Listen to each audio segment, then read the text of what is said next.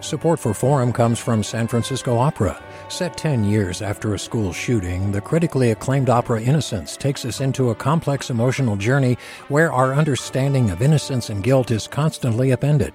Kaija Saariaho's ethereal score collapses the past into the present as a community of survivors grapple with how to move forward. Don't miss the highly anticipated American premiere of Innocence, June 1st through 21st. Learn more at sfopera.com from KQED.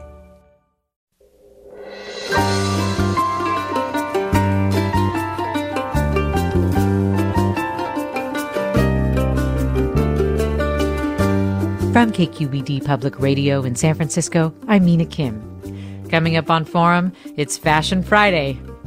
Okay, that's not a thing. But we thought we'd talk fashion today after a week of intense topics. And because, as history teaches us, moments of global crisis can transform our relationship to clothes in lasting ways. So, what's the clothing that's getting you through? And what do you think fashion will be after a period when fashion mattered less? Share your thoughts after this news.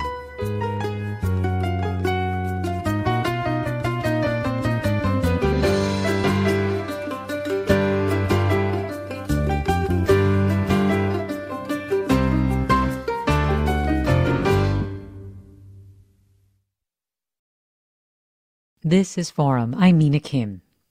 You may not be thinking much about your clothes these days, but Elizabeth Segran, a senior staff writer at Fast Company, says the fashion industry certainly is.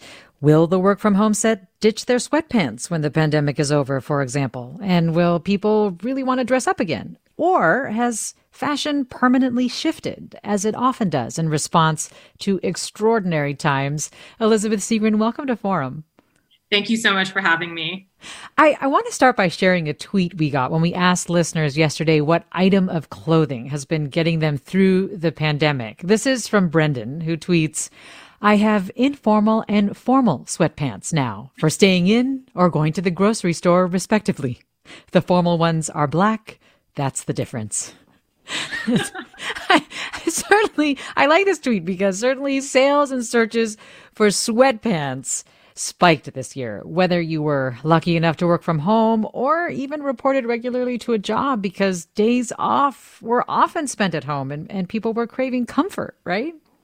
Absolutely. Um, there were two big uh, types of uh, categories of clothes that people tended to invest in. A lot of loungewear sweatpants. Um, i'm sort of on the other side of this. I was really into wearing uh, very comfortable glorified versions of um, of nightgowns basically. There, there's a whole trend now um, around a dress called the nap dress that is so comfortable that you're you're able to do a Zoom call and then immediately go into your afternoon nap. Um, and so, really, it seems like uh, comfort is key, regardless of uh, what aesthetic you're going for. And it makes sense because, as you write, it's not the first time that during moments of crisis, fashion pivots to meet the needs of the moment. Absolutely. I mean, in more broadly, over the last hundred years, the story of fashion has been a story of casualization. As a society, we've sort of made the collective decision that we are done with uh, formal, uncomfortable clothes and we're far more interested in wearing clothes that uh, allow us to do what we need to do and, and feel comfortable in. Um, and what's interesting is that moments of crisis have accelerated this shift towards more casual clothing. So, in World War One, for instance, um, women previously had been wearing gowns that they would change in and out of throughout the day. And during World War One, they decided that, that was too complicated. They were just going to stick to one dress, um, and their dress started to have pockets in it, um, which was a big development in women's fashion.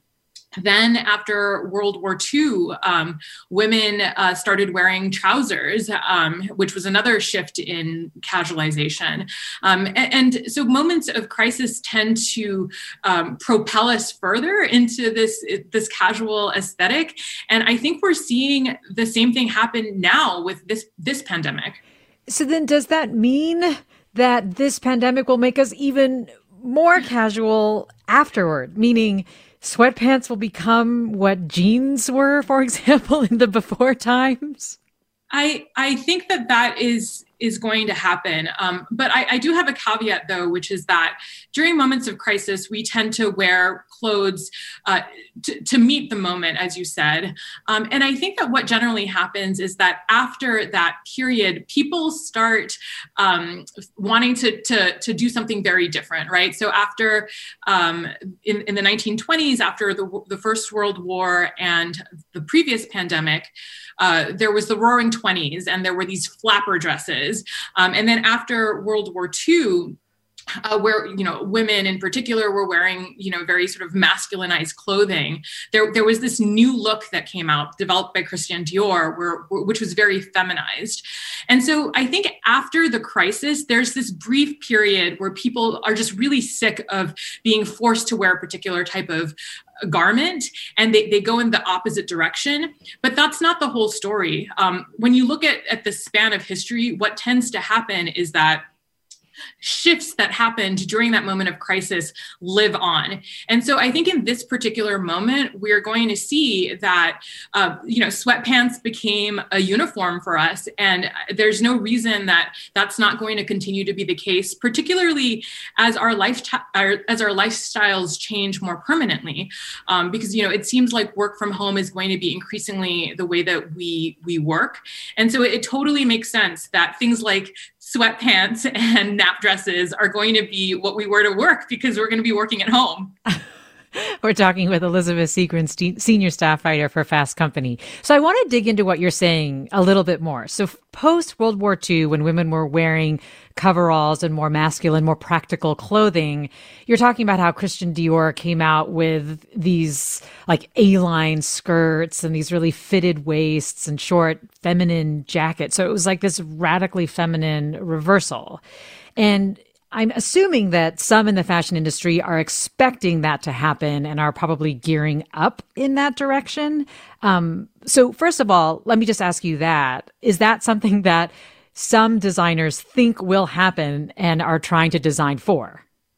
Yes, absolutely. So I think there's um, there's a lot of discussion among designers and fashion brands about what comes next, and I think that there is um, a sense that people are going to want to return to fabulous clothing um, at least for a little while but i think that this there, there's also another more practical fact here which is that a lot of designers had created clothes for 2020 that they were not able to sell because nobody was buying clothes for weddings, um, you know, formal wear. And so there is this kind of backlog of inventory, which I think will be marketed to us uh, as soon as the world returns to normal so so there's there's that happening. But i i think that you know when i've spoken to designers many of them have acknowledged that there is a, a sort of irreversible change that's happening. And and it's something that they've been thinking about for a long time. Uh, you know a, a, few decades ago it, it seemed completely inconceivable that people would go to work to offices wearing leggings but you know lululemon sells lots of leggings that women actually wear to the office with a, with a nice top. Um, this is already something that the fashion industry has been has been seeing and, and adapting to. And so i think that they're going to continue doing that. Um, and you know designers are going to create you know high end uh, sweatpants. We're already seeing that. We're seeing these beautiful cashmere sweat sweatpants that are uber comfortable. Uh, we're seeing sweatpants with you know slightly different cuts and fits. Um, there's certainly going to be an effort to you know elevate the sweat pant but i do think that the sweat pant is going to be uh, you know part of our everyday wear from now on well, a couple of comments are reflecting different things we've talked about in our conversation. So, for example, KQED arts reporter Nastia Voynovskaya I think is reflecting this desire to try to get a little more dressy again. Uh, Nastia tweets, I wore a fuzzy pink bucket hat to a Zoom meeting yesterday to spice things up. Very nice. and then Irina tweets, I've been wearing cardigans a lot more than I used to. Big and soft cardigans for cold mornings, regular ones for a casual vibe leaving the house, or lighter ones to pair as an outfit for the occasional times I want to look cute for myself at home. So I think Irina is also really pulling together what uh, you've been talking about it sounds like you're saying, or I'm wondering if you think the pandemic, as we've been moving towards more casual generally, do you think the pandemic really accelerated that trend? Yes, I think it it it um, it accelerated a trend that had already been happening. And, and that's actually something that we see over and over again throughout history. When these moments of crisis happen, um, th- there's, there's basically an, uh, an acceleration of something that was already beginning to happen, right? So, so pockets were already slowly beginning to, to pop up before World War One, and suddenly they, you know, it, they had the technology and the design uh, and the patterns to make these dresses and suddenly everybody was was you know incorporating them. Um, mm. same with trousers right? They had they'd started fitting uh, women in trousers. These are trends that have already been happening. The, the materials and the technologies are out there. That there are factories that are already uh, skilled at making these products and so now they're just kind of accelerating that. But i think the other kind of important thing to bring up here is that just in general, we have been consuming a lot fewer clothes yes. during the pandemic. So so many of us are going back to the same few items. I've been wearing the same three nap dresses in rotation for the last year. Um, and so I think that one other important thing that's going to come out of this is that we may um, move towards uh, realizing that we don't need as much. Um, and that's really important because um, for the last 20 years, there's been this huge shift towards uh, fast fashion, which has caused us to consume, uh, you know, far more clothes than we actually need. Yes, and, so- and also made clothes so much less quality, like less durable. Totally. And I think that the pandemic has just forced us to take a different approach to our clothes. We're wearing our clothes frequently we're wearing the same clothes day after day.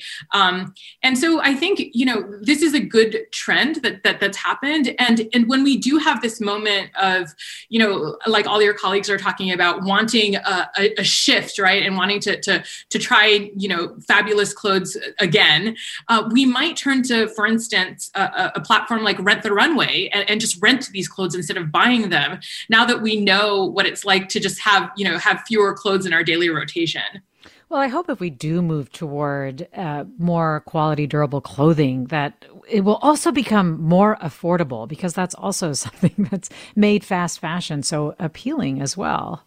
Yeah, absolutely. Um, and I think that in, in the conversations that I've had with designers over the course of my work, um, they are noticing that durability is something that seems important. People are willing to spend a little bit more for a, a garment that they, they know will last them longer. Um, and that's new because, you know, over the past 20 years, the, the push has been towards creating clothes that are basically disposable. And so this might ultimately actually be what the fashion industry needed to change behaviors so that we can go back to a more sustainable form of consumption when it comes to clothing. We're talking about COVID fashion and how the pandemic has shaped our attitudes about clothing. We're talking with Elizabeth Segran, senior staff writer for Fast Company, and we want to invite you, our listeners, to join the conversation. What item of clothing or an accessory has gotten you through the pandemic? Are you considering never dressing up again because you've enjoyed this so much, or are you excited about dressing for going out, wearing trendy styles? Give us a call 866 733 6786. Again, 866 733 6786. You can also get in touch on Twitter or Facebook at KQED Forum or email your questions or comments to forum at kqed.org. We'll have more after the break. I'm Mina Kim.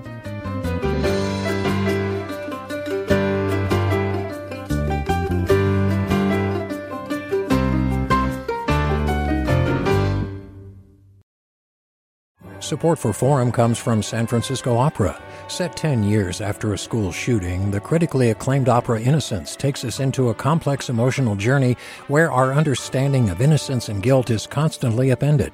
Kaija Saariaho's ethereal score collapses the past into the present as a community of survivors grapple with how to move forward. Don't miss the highly anticipated American premiere of Innocence, June 1st through 21st. Learn more at sfopera.com. Welcome back to Forum. I'm Mina Kim. We're talking about how the pandemic has shaped our attitudes toward fashion and what post pandemic fashion will be.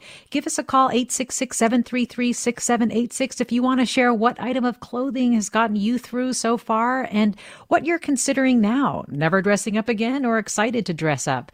Have you begun to rethink the importance of how you appear to the outside world or other noticing other cultural shifts related to clothes. Again, 866 733 6786. Our email address forum at kqed.org. Reach us on Twitter or Facebook at KQED Forum. We're joined by Elizabeth Segran, senior staff writer at Fast Company. And joining us now is Reyhan Harmanci, culture writer.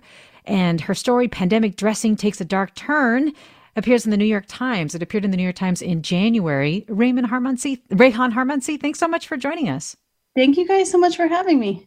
So, that piece that you wrote in January was really interesting because you observed and experienced yourself another phenomenon that you describe as hate wearing. hate wear. So, can you explain what that is? What is hate wearing? Yes. Um, I what is hate wearing? um, well, or is the easiest way uh, is to tell us what you would hate wear? yeah, well, I mean, for this occasion, you guys can't see me, but I'm currently wearing uh, a hat that doesn't fit, um, clothing of various sizes and fabrics, which I don't particularly like, just to get in the mood. Um, no, I think that for me, it just became a thing I noticed this summer after I watched this movie um, that I hadn't seen in a while called Friends with Money. And there's a character in it played by Frances McDormand who um, in the film she starts um, just not washing her hair. And so like as the movie goes on her friends are like what is is what is up with you? You know like you're a fashion designer and you don't you you look crazy. And then um, towards the end you kind of get into like what is going on in her head. She has like kind of a short fuse in general. And i think in the film it was like about like a midlife crisis. Um, but it really resonated with me because I feel like like what we wear during the pandemic like for me hate wearing is kind of this like weird internal protest like mm. um i'm not dressing to go anywhere for anyone and i'm maybe kind of mad about it um and so in the story i try to sort of break down like i think it's when it's not wearing like clothing that you love but you think other people think ugly. I think hate wearing is more about like not even liking what you're wearing. And that relates to the pandemic in what ways? I can hear it in in your answer but just wanting to go a little deeper on that. Yeah. I mean i think that like for a lot of us whose identities are um, related to where we work, like how we appear in the world, when you're sort of forced inside, as many white collar workers are, I think it is a kind of fundamental identity question, you know, mm. like it seems like kind of silly, but like you have to put on clothing. Well, I guess you don't, but most people do put on clothing like in the morning. And I think that is some sort of reflection of like who they think they are, or how they appear to the world. And I think that has been shaken up a bit this year. Well, let me go to caller Juan in San Francisco. And you know what? I think, oh, here, here we go. Hi, Juan. Uh, good morning. How are you? I'm well. Go right ahead. Yeah, I was just going to comment on this idea of fashion that um, I'm just so happy to see my wife kind of fall into this very uh, not necessarily a unique uniform, but you know, like an image that she's portraying that is really her. Whereas before the pandemic, she was so quick to like buy a lot of things and try them out, and you know, like it messes with with her kind of like, do I fit in this? Do I not fit in this? So I'm just really happy that the pandemic has allowed her to like really just get into, you know, a reflection of who she really, really is. And it sounds like. Do you do you mean that she was base? You feel like she was dressing for others as opposed to really for herself before the pandemic. And Juan, maybe you're trying to answer, but for some reason your phone is cutting out. So yeah, I think I think your connection's just a little um a little off. So we're gonna we're gonna assume that's what you meant. And then I'm gonna move on to our next caller, Sally in San Francisco. Hi, Sally. Good morning. How are you? I'm well. Go right ahead. Uh, one of the things I found myself doing, uh, like a lot of people, I think, is clearing out my closets, getting rid of clothes, deciding what I really want to keep. But when I wanted, excuse me, to replace items, um, I've been turning to uh, sites that offer previously used clothing. Um, because A, you can get some really nice pieces at a really nice price. And also, you know, it's helping with the, uh, with fighting climate change and using all the water that's made for fa- used for fast clothing. Hmm. Is this something I'm sure you were cognizant of it before the pandemic, Sally, but do you think that this is something that has been influenced by the pandemic for you? Absolutely, yes, I, I do think so. Um, I mean, a online shopping is so so much easier these days, um, and also yes, I think because I've had so much more time on my hands, um, my my wardrobe is something that uh, has uh, I don't know something I've taken more interest in, I suppose. Well, Sally, thanks for sharing that. This listener tweets.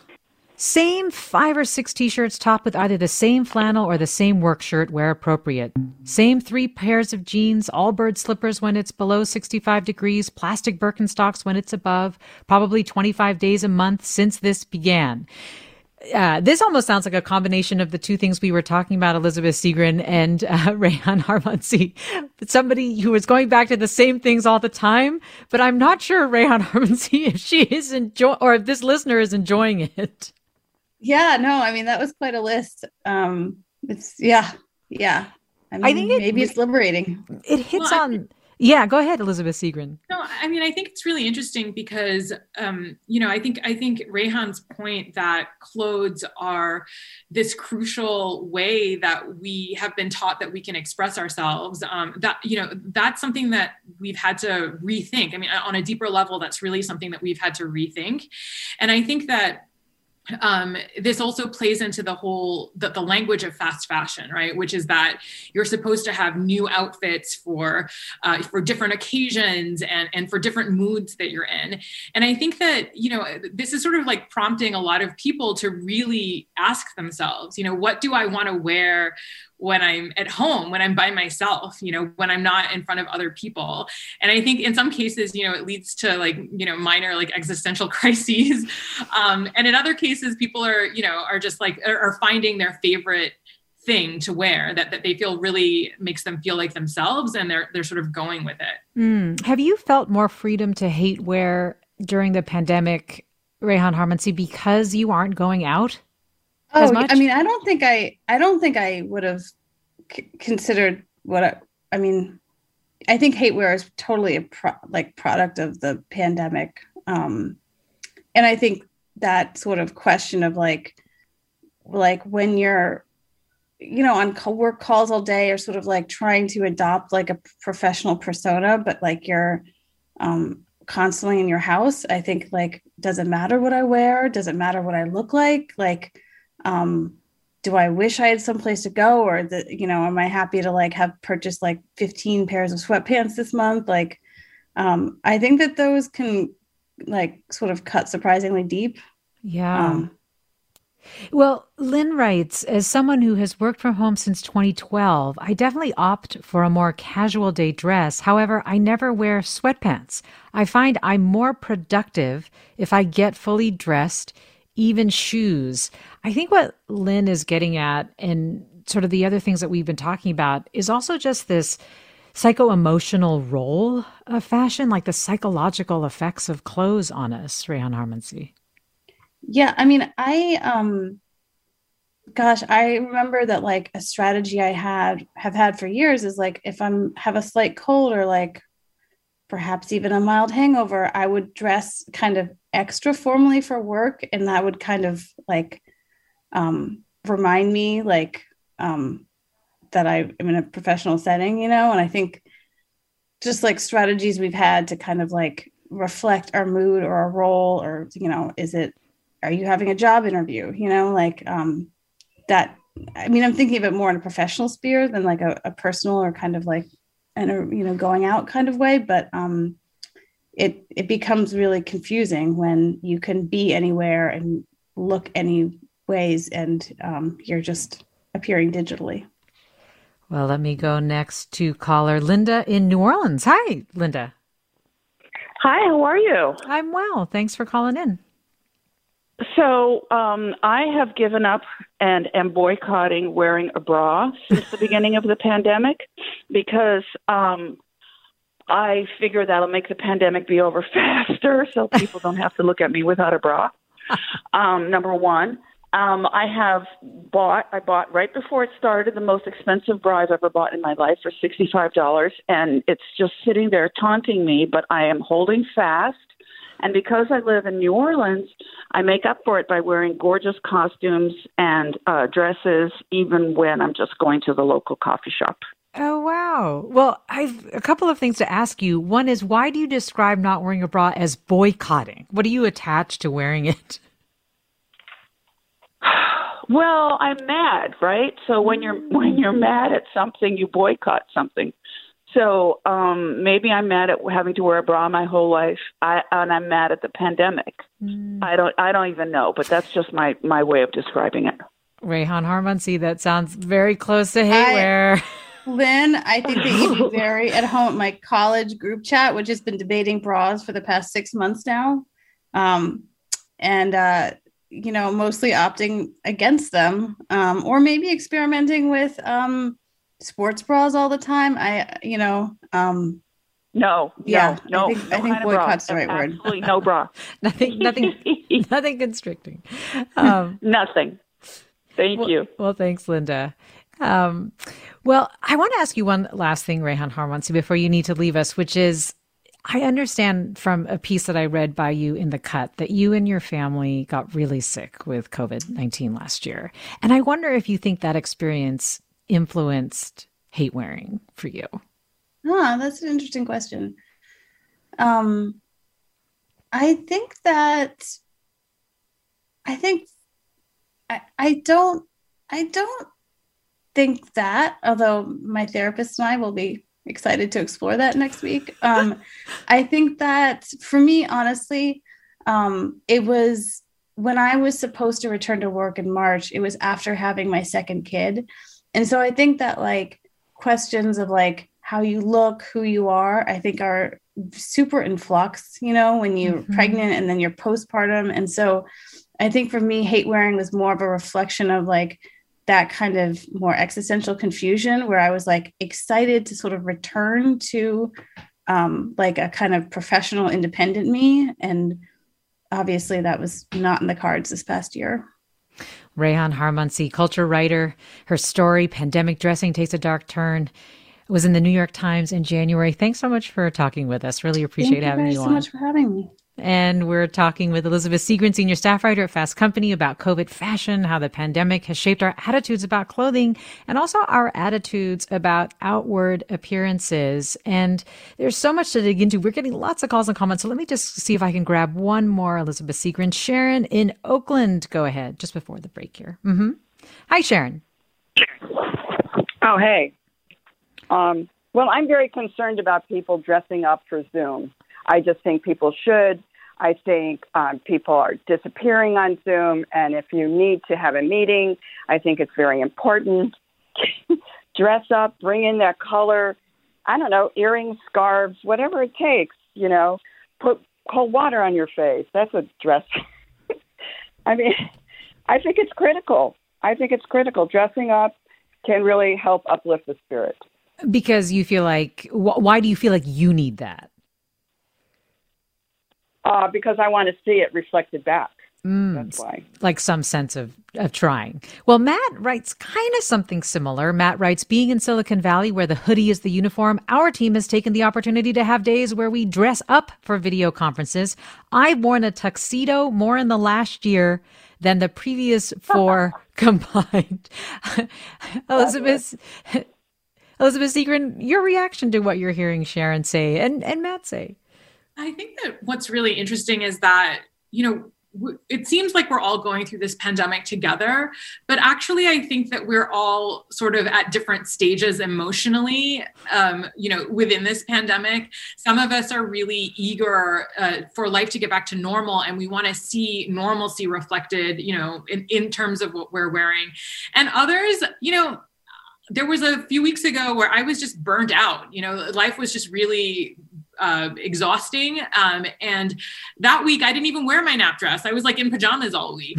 um, so I really think that you know part part of what we're talking about here, and I think what um, Reyhan was was um, talking about was that what this is really showing us is how how really intertwined this expression of our identity is uh, to, to who we are right? How, how our clothes really reflect and interact with who we are internally. And i think that in some cases um, the clothes that we wear can certainly help shift our mood. But in other cases i think that you know it's it's a lot of pressure to put on somebody who is already at a breaking point uh, to, to to put on some some lipstick you know? So i, I think think really we, we sort of need to be empathetic about where we're all at on this journey. Well, Karen tweets, please talk about fashion for men. Has that changed because of the pandemic? Yeah, so so yes, indeed, I have I've been talking about shifts uh, primarily with women, but um, this trend towards more casualization has been happening with men as well, um, and it's so interesting because uh, historically the suit uh, that that men wore to work was this uh, really important symbol of of male power, um, and that has slowly been changing over the last thirty years as as men started sort of wearing wearing khakis to work. And then in the last 10 years, there's been this shift towards, you know, joggers. And, and now, you know, there, there are brands that are literally designing um, sweatpants and, and other sort of active wear specifically for the office. So so there's definitely this this trend that's happening, and I certainly think that uh, after the pandemic, this casualization that we're seeing, you know, sweatpants everywhere, I think that that's going to be uh, increasingly what we see um, men wear, you know, even in, in slightly more formal occasions. Um, but I I think that it also points to this this underlying um, issue, right, which is that this important symbol of male power is sort of disappearing. And now men and women are, are both sort of wearing sweatpants all the time. I think i think it's reflective of how gender norms and power dynamics in society are, are also changing. Well this listener wants to know if we can talk about regarding pandemic fashion the glorious and iconic birkenstock. I feel like the birkenstock was having a moment even pre-pandemic but um, can you talk about the Birkenstock's role during the pandemic? Are you seeing it happen? oh? Yeah, I mean, the, the so uh, you know there are all of these uh, casualization has been happening throughout the you know every part of what we wear, and and the Birkenstock uh, had this comeback. You know, there was a long time when people talked about it as kind of an ugly shoe, and now um, it's it's just part of what we wear every day. And I think it's just another thing that um, that is allowing us to feel comfortable during this period. In my case, I'm wearing uh, Dansko clogs, uh, another uh, piece of footwear that, that's like extremely comfortable. I think we're all moving towards comfort um, and and and that's i think that's a really that's a great thing. And, and and brands and designers are trying to make these comfortable things as as beautiful as they can. Um, and, and, the same is true with with um, birkenstock. They, they've come up with really beautiful but but very comfortable um, of their sandal. Well we're coming up on a break here but I do want to, after the break, dig in with you a little bit more about what I was hearing, especially from our earlier listener, about just the pandemic thinking, making us think about vulnerability and sustainability and uh, and how whether this moment really might be enough to really shake up the fashion industry. So stay with us for that. I'm Mina Kim. We've all got those parts of our house where the internet just won't go. Well, if you had wall to wall Wi Fi from Xfinity, you could worry less about dead spots. Because with wall to wall Wi Fi from Xfinity, you get fast speeds, reliable connection in every room, and power for all of your devices, even when everyone's online. That's wall to wall Wi Fi only with Xfinity. Restrictions apply, not available in all areas, actual speeds vary. Welcome back to Forum. I'm Mina Kim. We're talking with Elizabeth Segran, senior staff writer at Fast Company, about our clothing choices during the pandemic, what they say about us, what those choices might be after the pandemic, and the cultural shifts in fashion that the pandemic has brought or accelerated. And we want to hear from you. What item of clothing has gotten you through? Are you considering never dressing up again? Or are you excited about dressing for the office or for wearing trendy styles or for going out? Have you begun to rethink the importance of how you appear to the outside world as a result of the pandemic and some norms that have been put in place? 866 733 6786 is the number. Email address forum at kqed.org. Get in touch on Twitter or Facebook at KQED Forum. This listener writes, the cozy, a giant fleece lined hoodie. It's all over TikTok and something I wear too often. and KQED's Carly Severn tweets jumpsuits all day, every day. Wow, my KQED crew got into this. KQED's Ethan Toven-Lindsey tweets. I was talking with another father last week, and neither of us could remember the last time we put on shoes that had laces.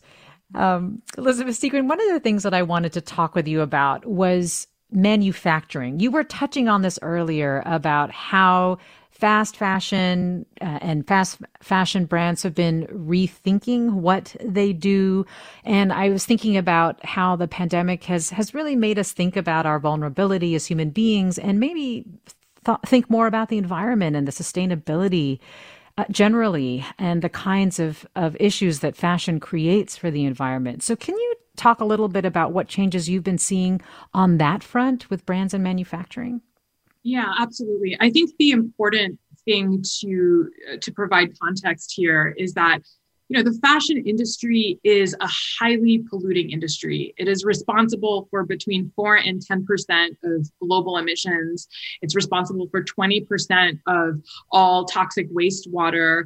Um, it is a terribly polluting industry that is accelerating uh, climate change and it, it's causing so much pollution. And and you know when you really look at it um, the problem is not necessarily you know specific materials or uh, particular manufacturing practices. It's just the sheer volume of clothes uh, that are being produced. There's data that shows that between 2000 and 2015 the number of clothes manufactured every year doubled from 50 billion to 100 billion garments a year. So so now there's there's more than 100 billion garments being made every year for 8 billion humans. Uh, that is way more clothes than any of us needs. And it's all driving uh, the planet towards um, collapse, towards the brink of collapse. So I think, you know, the thing that, that will really change, um, you know, the, the, the, the future of the planet and, and really uh, make the fashion industry more sustainable is just uh, reversing this trend of overproduction. And and just you know for consumers to be to own less and to wear the things that they own longer. And you know what happened during the pandemic? A lot of us started buying less uh, and, and wearing those clothes more frequently. So as somebody who thinks a lot about sustainability and fashion um, I think this is really amazing because it, it, was really hard to change consumer behavior, and this this external thing that happened to all of us um, had a way of changing our relationship with clothing.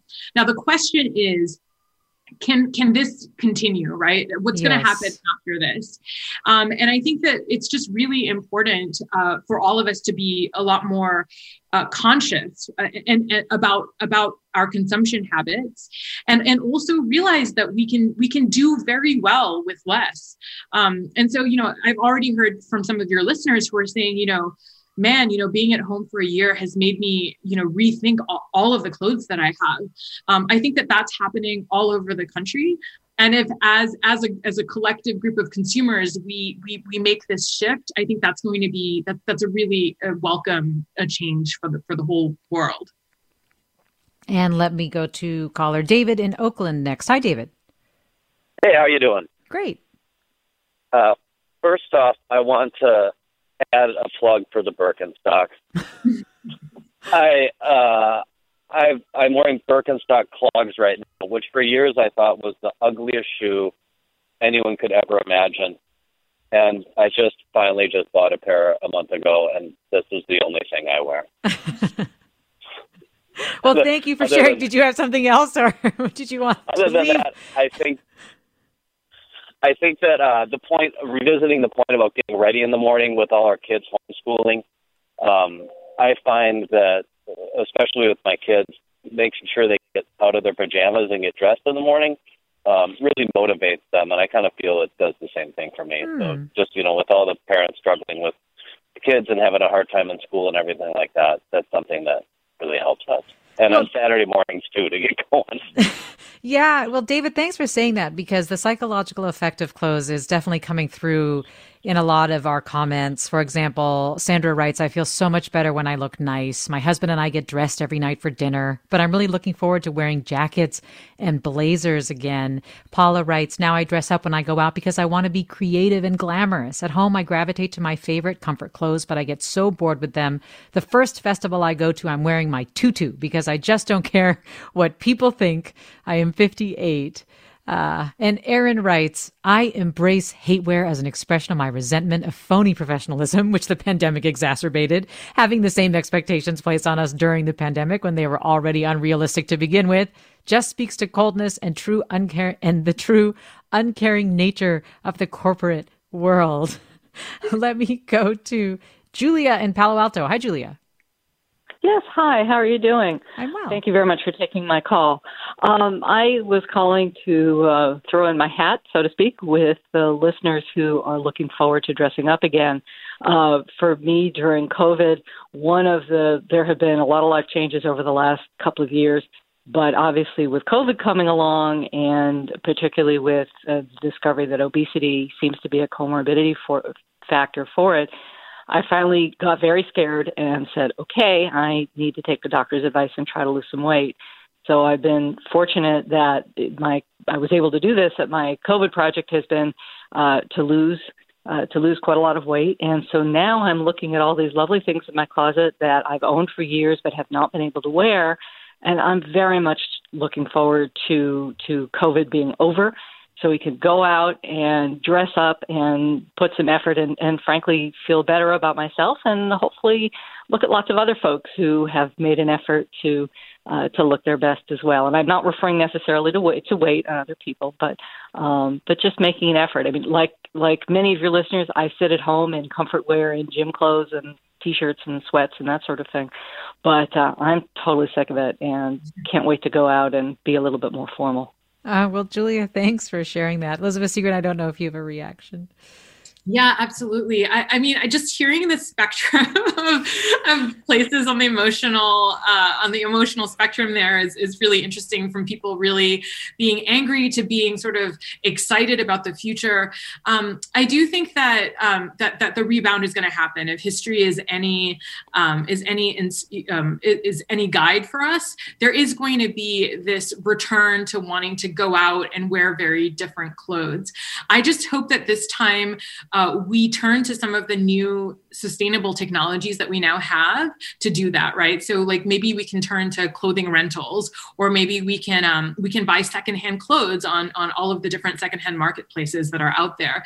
I, I think that it's re- it's possible for us to um, to embrace this moment of return to normalcy and, and fabulousness um, while while also you know sort of adhering to our sustainable values well, Trudy writes, I bought navy blue men's coveralls like a working guy. I wear them while I make art. I like the androgyny of them, the comfort, the functionality. Wearing them makes me feel like I am really working.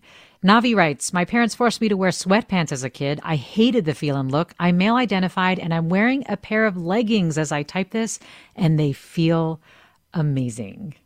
Yes. Let me go to Vijaya or Vigaya in Sunnyvale. Join us, Yes, Vijaya. Am I saying your name right? Uh, yes, it's Vijaya. Thank you. Thank you for having me on.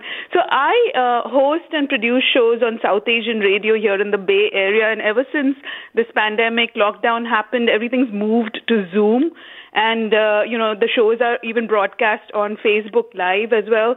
So I decided to then wear my saris, which have been just sitting in the closet forever. I've inherited thousands of them from my mother as an only child. And so I said, they're not getting their time in the sun. So I decided to make it an occasion and wear it for every show. Oh. So that's how I'm using this time. And, and it makes me feel good. I dress up for that bit and you know it, it makes you feel like all dressed up and somewhere to go kind of thing so so it's nice well yeah. Vijaya, thanks for sharing that i really appreciate I, I it. really love that um, i'm also south asian um, and but that also makes me re- uh, re- it reminds me of something which is that there's this other um, south asian garment it's called the kurta it's, it's called different things in different parts of the country but it's essentially a very glamorous pajama with uh, with a drawstring waist um, and i think it's it sort of exemplifies how you can be both fabulous and comfortable. And I think that that's kind of the lane I want to go in after the, after the pandemic. um, again, Elizabeth Segran is senior staff writer at Fast Company. You're listening to Forum. I'm Mina Kim. And Cole writes, I go as far as to screen test some of my outfits before Zoom time. Avoid pinstripes, they blur. And Jan writes, I've always enjoyed fashion, so I attempt to do my part. I dress smart and casual most days as I want to present well on Zoom, but I do have to remember that I don't have to top up my lipstick when going out because masks. Uh, Elizabeth Segran, these two comments are actually reminding me in terms of when we were talking about what could last from this pandemic. I mean, first of all, what how clothing looks on screen, how big of that is a consideration in the fashion industry? How big is that a consideration in the fashion industry? And I'm also really curious to, to know what you think will be the future of face masks. Ooh. Well, okay, I have um, I have answers to both of those. So, in, in terms of the first one, um, I have heard from designers that they're actively designing for Zoom. Um, so I was talking to Rebecca Minkoff recently, and you know she uh, is basically very conscious about uh, how clothes are going to look on Zoom as she's designing them. And so many of her most recent pieces have kind of dramatic uh, sleeves, which tend to show up pretty nicely. Um, she's also selling a lot more uh, accessories, um, things like necklaces and scarves. There's been a spike in some companies' jewelry sales because those are things that are visible on Zoom. And all of these companies are really betting that Zoom is going to be part of our life uh, indefinitely. You know after all of this you know even if some of us are going back to work uh, we're going to be uh, living the zoom life for a long time. And so this is this is this is the new normal. Um, so so definitely designers are actively thinking about this and uh, fabulous tops for zoom are going to be part of our future. Um, and then, in terms of the other question about masks, um, so the experts that I've spoken to think that uh, masks are going to be part of our our lives um, you know for a long time. This already happened in asia um, after um, you know previous pandemics that they experienced um, like the bird flu for instance um, and other uh, pandemics that were worse in that region. Mask wearing sort of became uh, normal for them um, and you know if somebody you know is just not feeling well or if there's kind of a high incidence of, of flu that season, everybody just takes their masks um, back out and puts them on. Um, and so I think that there's a very good chance that that's going to happen here as well. Um, and you know, there's there's some evidence that you know this year in the United States, uh, we we didn't really get a flu season, partly because all of us were wearing masks. And so even after the COVID pandemic is gone, when flu season comes around, um, you know, any of us who who's who's conscious of it um, and doesn't want to get the flu, we might start just wearing masks again. Well, I mean, I'm sure then the industry is thinking about, I, guess they already have been in terms of just the style of masks and what masks communicate. Totally. Um, there's there's a lot of a lot. Every fashion designer has their own mask. There are these beautiful um, chains now and necklaces that you can have to attach the, uh, the, the mask to your to your outfit. Um, and so fashionable masks are definitely a, a thing now. Um, but yeah, I mean, I, I it, it's kind of a little bit depressing, I think, because you know, for us, I think it's it, the mask is is the singular symbol yes. of, of, this dark period, um, and so I I'm going to be very excited to to be out in the world not wearing a mask again. Um, but I, I, do think that you know, in six months from now, a year from now, um, you know, if somebody in my family is not feeling well, I might put on a mask again so that I you know I, I don't uh, inadvertently infect somebody else. Let me go to Daniel in San Francisco. Hi, Daniel. Hi, Nina. Hi. What do you want to say, Daniel? So, um, I've been swimming um, since COVID in the bay, so I'm oh, either nice. wearing a, a speedo, a caftan, or nothing at all at Baker Beach. oh, that's I great. Beach babe I wanted to be. And is that something you would have done before pandemic? No, no, no. I started. Yeah, I started um, after the pandemic because all the gyms closed down, and um, I was always a swimmer, and um, so all the pools were closed down, everything closed down. So then I just started swimming in the bay. It's been um, a game changer, and I love it. Well, Daniel, thanks for sharing that. Um, well, we have, we're almost out of time here. We've got a couple of more comments that are definitely leaning towards the desire to dress up that you're saying that is out there, Elizabeth Segran. John writes, the beautiful formal fashion at Biden's inauguration made me yearn for occasions where it's imperative to dress up. Kathy tweets, Yesterday I put on a new pair of jeans, not sweats, and nice flats, not slippers, and went to a hair salon. It felt wonderful, like a small step on the path to normal. And so, yes, we're definitely getting at, at the, uh, we're definitely getting at this desire to to dress up and look nice again coming through from our listeners. But overall, and I don't know if you have the same impression, Elizabeth Segran, it really just sounds like people are wearing what feels right to them as opposed to worrying as much about what other people see, since there really isn't as much of that. Um, especially when we're going out, especially in terms of going out for fun or for other reasons that are not work related. And I really hope at least that continues. I think it's it's a wonderful it's an absolutely wonderful development that we're dressing for ourselves um, and we're dressing to feel good and to feel comfortable. And i think you know just even being aware uh, you know there was one very early listener who was talking about how his wife uh, is is dressing so that she feels like herself even kind of identifying the outfit that makes us feel most ourselves i think that's that's a really uh, important uh, thing to, to do just you know not just you know aesthetically and sartorially but just you know as, as a way to sort of express our truest self right? Um, and so I, I think that, that that's a really wonderful thing. Well, Elizabeth Segran, I so appreciate you coming on to talk with us about COVID fashion and, and what this time will do in terms of our relationship to clothing, but also in terms of the cultural shifts that we are making as a nation. Elizabeth Segran, senior staff writer at Fast Company, thank you again. Thank you so much. And I think you should definitely have Fashion Friday from now on.